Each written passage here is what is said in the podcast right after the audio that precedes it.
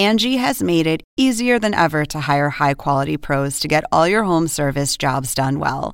Just bring them your project online or with the Angie app, answer a few questions, and Angie will connect you with local pros who match your specific needs. Or book a service instantly at an upfront price. So join the millions of homeowners who use Angie to care for their homes and get your next home service job done well.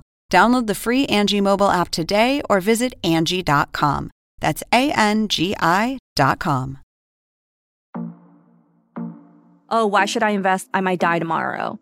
That's true, but you might also live until you're 90 years old, and then what? I agree. The stock market is not going to hit zero in 2040. And if it does, we got much bigger issues and no one cares about their portfolio anymore. Stop me if you've heard this one before.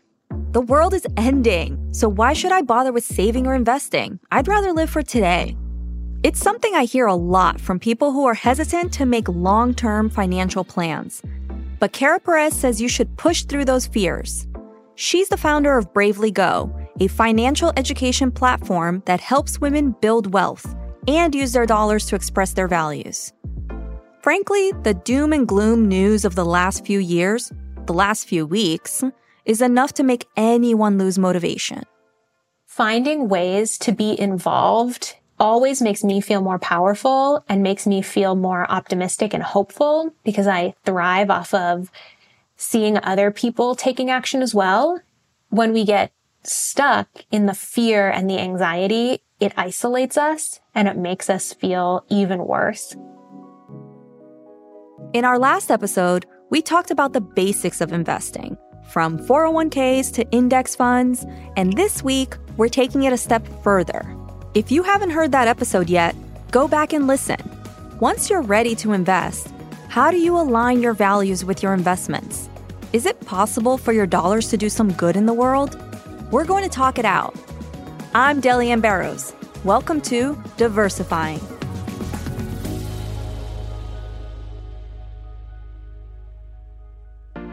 We're about to hear how Kara got interested in investing.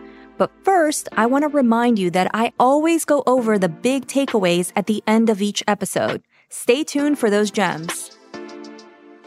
So back in 2014, Kara Perez was 25 years old and making about $15,000 a year when she had a meltdown in her car.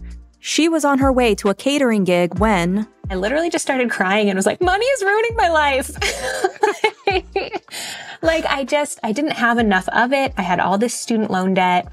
I was not investing. I was not really saving. I had maybe $1,000 to my name. I lived with 3 roommates and just everything was very, very difficult because I didn't have any money. And what I did have, I didn't know how to use. Kara had graduated with over $25,000 in student loans. That day in her car, she decided enough was enough. She cobbled together a bunch of jobs, babysitting, teaching lacrosse, freelance writing, and paid off her final $18,000 in just 10 months. It was a ton of work. It ended up being just very difficult, and I wouldn't recommend it, but I am super glad that I at least did something. Like, I'm glad I didn't just wallow in what was quickly becoming depression. Now she runs a 6-figure business where she's her own boss, helping women find power through their finances. She also teaches and practices this nebulous thing called ethical investing. Ethical investing is very simply investing according to the values that you hold near and dear. So right away, you can understand, like, okay, that's pretty vague. Yeah, that's a really vague definition. But right now, ethical investing, there is no one universal definition that all the brokerages and all of the funds, and frankly, all of us as investors, are adhering to. Kara lives out her values in a lot of ways. She shops almost exclusively at thrift stores and doesn't buy meat at all. Once she got into investing, she began to see it as just another way she could express herself. Personally, I think of ethical investing a bit like the quote-unquote natural food trend. The Food and Drug Administration, or the FDA, has a definition of what it considers natural, but it doesn't regulate who is allowed to use that label on their products. Just like the label natural, any broker can claim a fund is ethical and call it a day. Which funds can be called ESGs, or environmental, social, and governance funds, isn't regulated by the SEC at all. So make sure you do your research. Also keep in mind that not everyone shares the same values. So what's a priority for one person may not be for another. But ESGs are a great place for beginners to start. These funds are a way of lining up your values and your money, at least in those three categories. There might be a fund that is fossil fuel free, right? No gas, no oil. Social often comes down to gender or like labor rights. So it might be that all the companies included in this fund have a woman on their board of directors. Or it might be that all of the companies in this fund have union labor.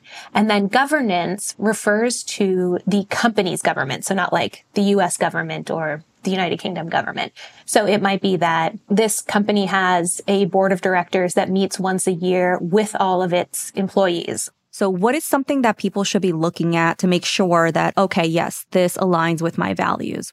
What you next want to do is identify the value that you most want to enact in your investments. So if it is like clean water or gender parity, you need to pick one major value for yourself and then go find the funds that are offering that, which the brokerages will tell you. You know, on the Fidelity website, they have their water funds and they have their gender funds. I've seen that. So they're doing that first round of legwork for you. And then you're going to want to go in, click on the fund and just check out the companies and see if, yeah, am I down with these? Cool. And then you can just go ahead and purchase. There are tons of causes to choose from. And once you decide on a priority, it can still get a little complicated.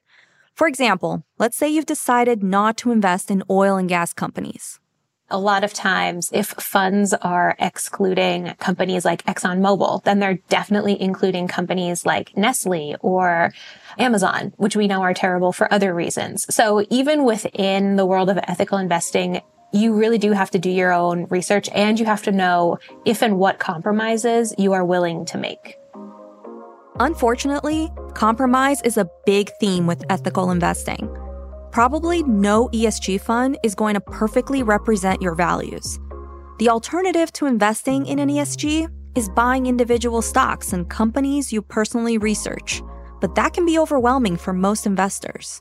When you look at it from the ethical side, if you go with individual companies, you're able to control 100% the values you invest.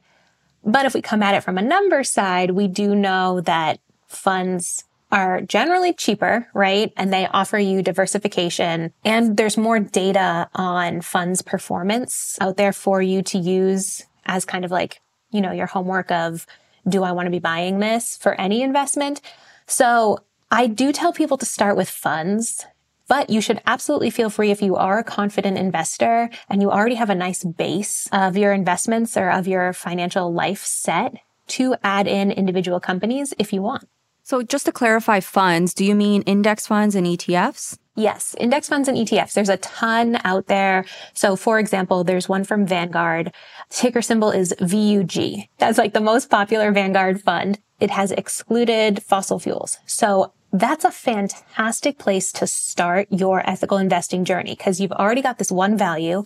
You know it's cheap. You know you're diversified.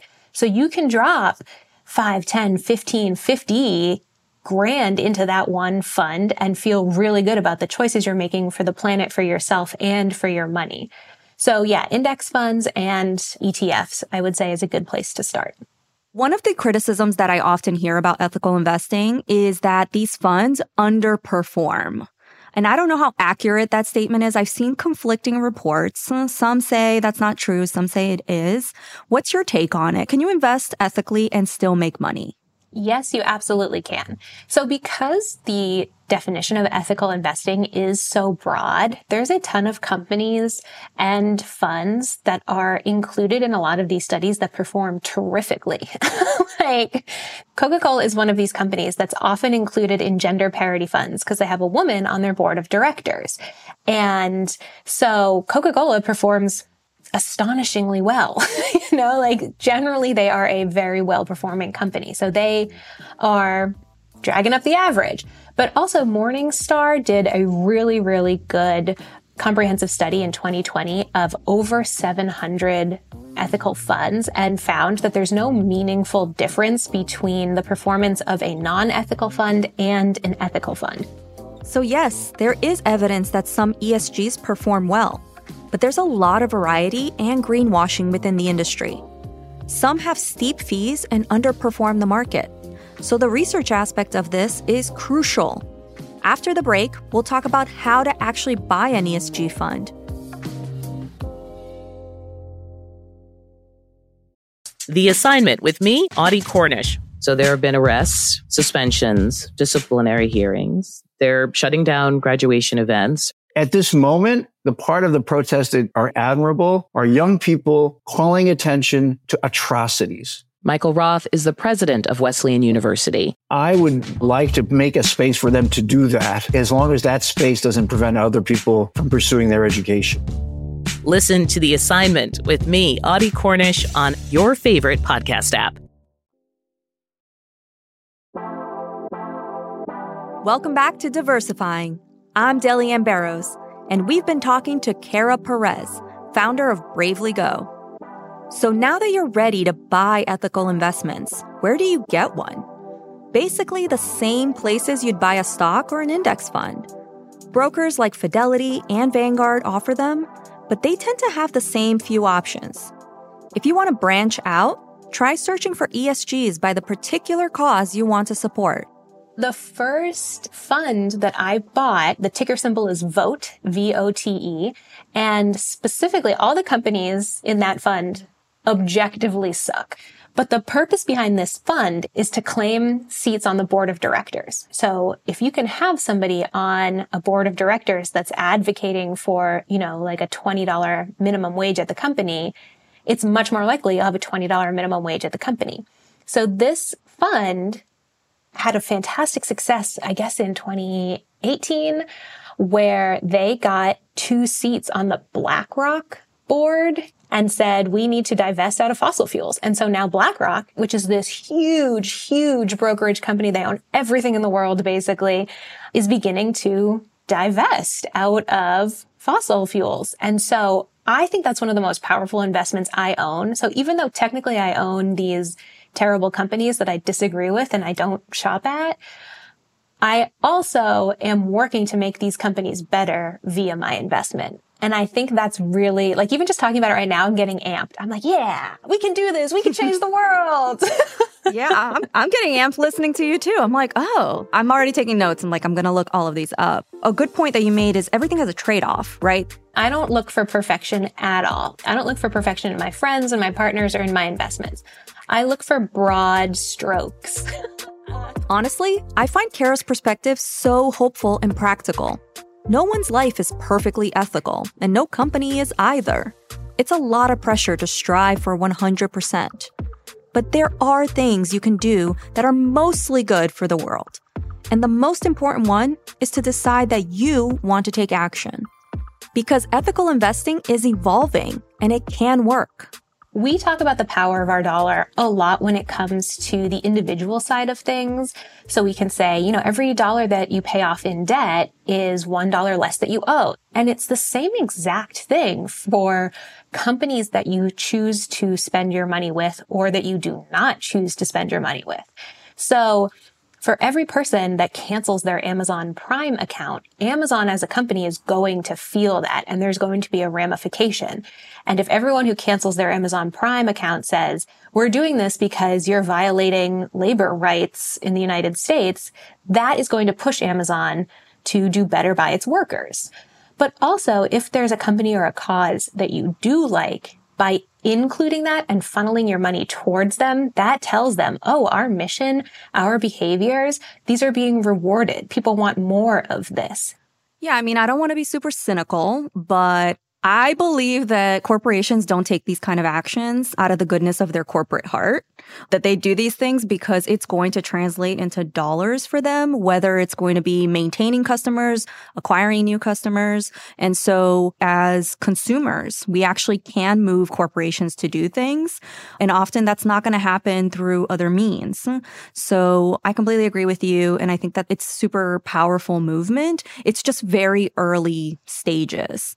Yes, actually. Something I think that's really important is not only does ethical investing mean different things to different people, but different people have different abilities to ethically invest. So this year I am working with my boyfriend, who's a straight white man, to divest him completely out of fossil fuels. If you are like a queer Black woman who has just started investing, or if you come from a marginalized community in some way, I want you to know that I personally and my company don't hold you to the same ethical investing standards that I'm holding my partner at, right?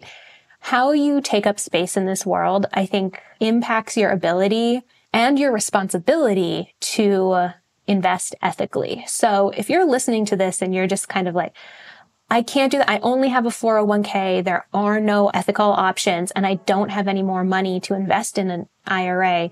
That's fine. That's fine. Go with the options in your 401k. Take care of yourself. Before we go, I want you to hear from one of our listeners who I thought framed her worldview so perfectly. Victoria called in to ask about investing ethically and ended up giving me some perspective during this difficult time. Just the basic idea of like, love your neighbor as yourself. I think that's something that has been instilled in me since I was very, very young. For me personally, just knowing that I have equal value to anyone else around me and that like my successes, you know, shouldn't be coming at the expense of other people or like other places and environments and things like that. To at least try and to not give up on that journey, I think is what really counts for me. Now for this episode's Money Gems. We know we cover a lot in every episode, so we want to highlight the best tips so you can take action. Money Gem 1. Ethical investing is not only possible, but can be profitable. Don't let a fear of not seeing profits keep you from putting your money towards your values. Money Gem 2. ESGs, or Environmental, Social, and Governance funds, are a great way to start supporting causes you care about. They're offered by most brokers, but make sure to do additional research. Money Gem 3. Never underestimate the power of your dollar. Taking small steps that do good for the world is a beautiful and effective way to make change. Next Monday, we're talking about money and relationships. Our guests have some controversial takes, like talking about money on the first date. Money is very much a part of the conversation or the vibe of a first date, whether you're signaling how much money you make through your clothes and accessory and car choices, or you actually get explicit and ask the person what they do for a living. If you've got a story you'd like to tell me or a question you'd like answered, you can give me a call at 202-539-7370. Leave me a voicemail and let me know what you're thinking. Diversifying is a production of CNN Audio. Megan Marcus is our executive producer, and Haley Thomas is our senior producer. Our producers are Alex Stern, Kinsey Clark, and Madeline Thompson. Our associate producer is Cheris Satchel, and our production assistant is Eden Getachew. Eduardo Ocampo is our intern. Mixing and sound design by Francisco Monroy. Artwork designed by Brett Furdock. Original music by Andrew Epen. Our technical director is Dan DeZula. With support from Chip Grabo, Steve Keel, Anissa Wells, Abby Fentress Swanson, Tamika Balance-Kolosny, Ashley Lusk, Lindsay Abrams, Rafina Ahmad, Lisa Namro, and Courtney Koo. I'm Delia Barrows. Thanks for listening.